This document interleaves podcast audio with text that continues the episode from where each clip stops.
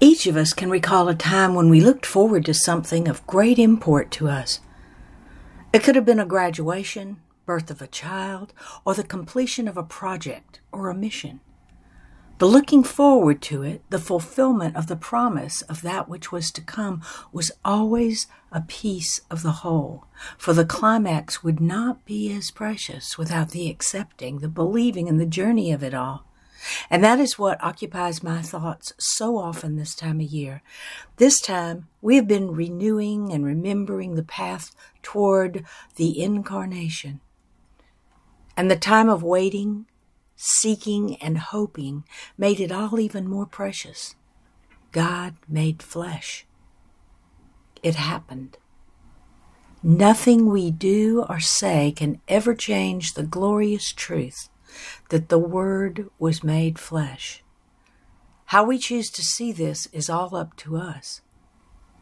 It would be a blessing to see it together.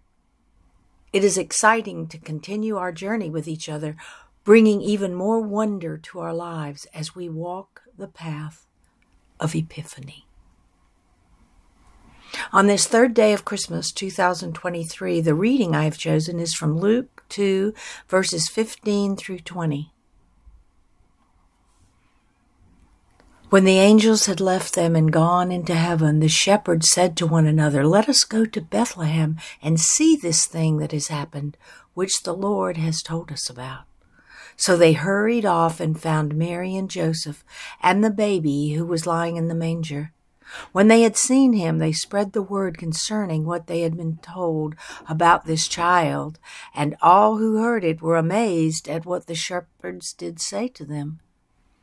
But Mary treasured up all these things and pondered them in her heart. The shepherds returned, glorifying and praising God for all the things they had heard and seen, which were just as they had been told.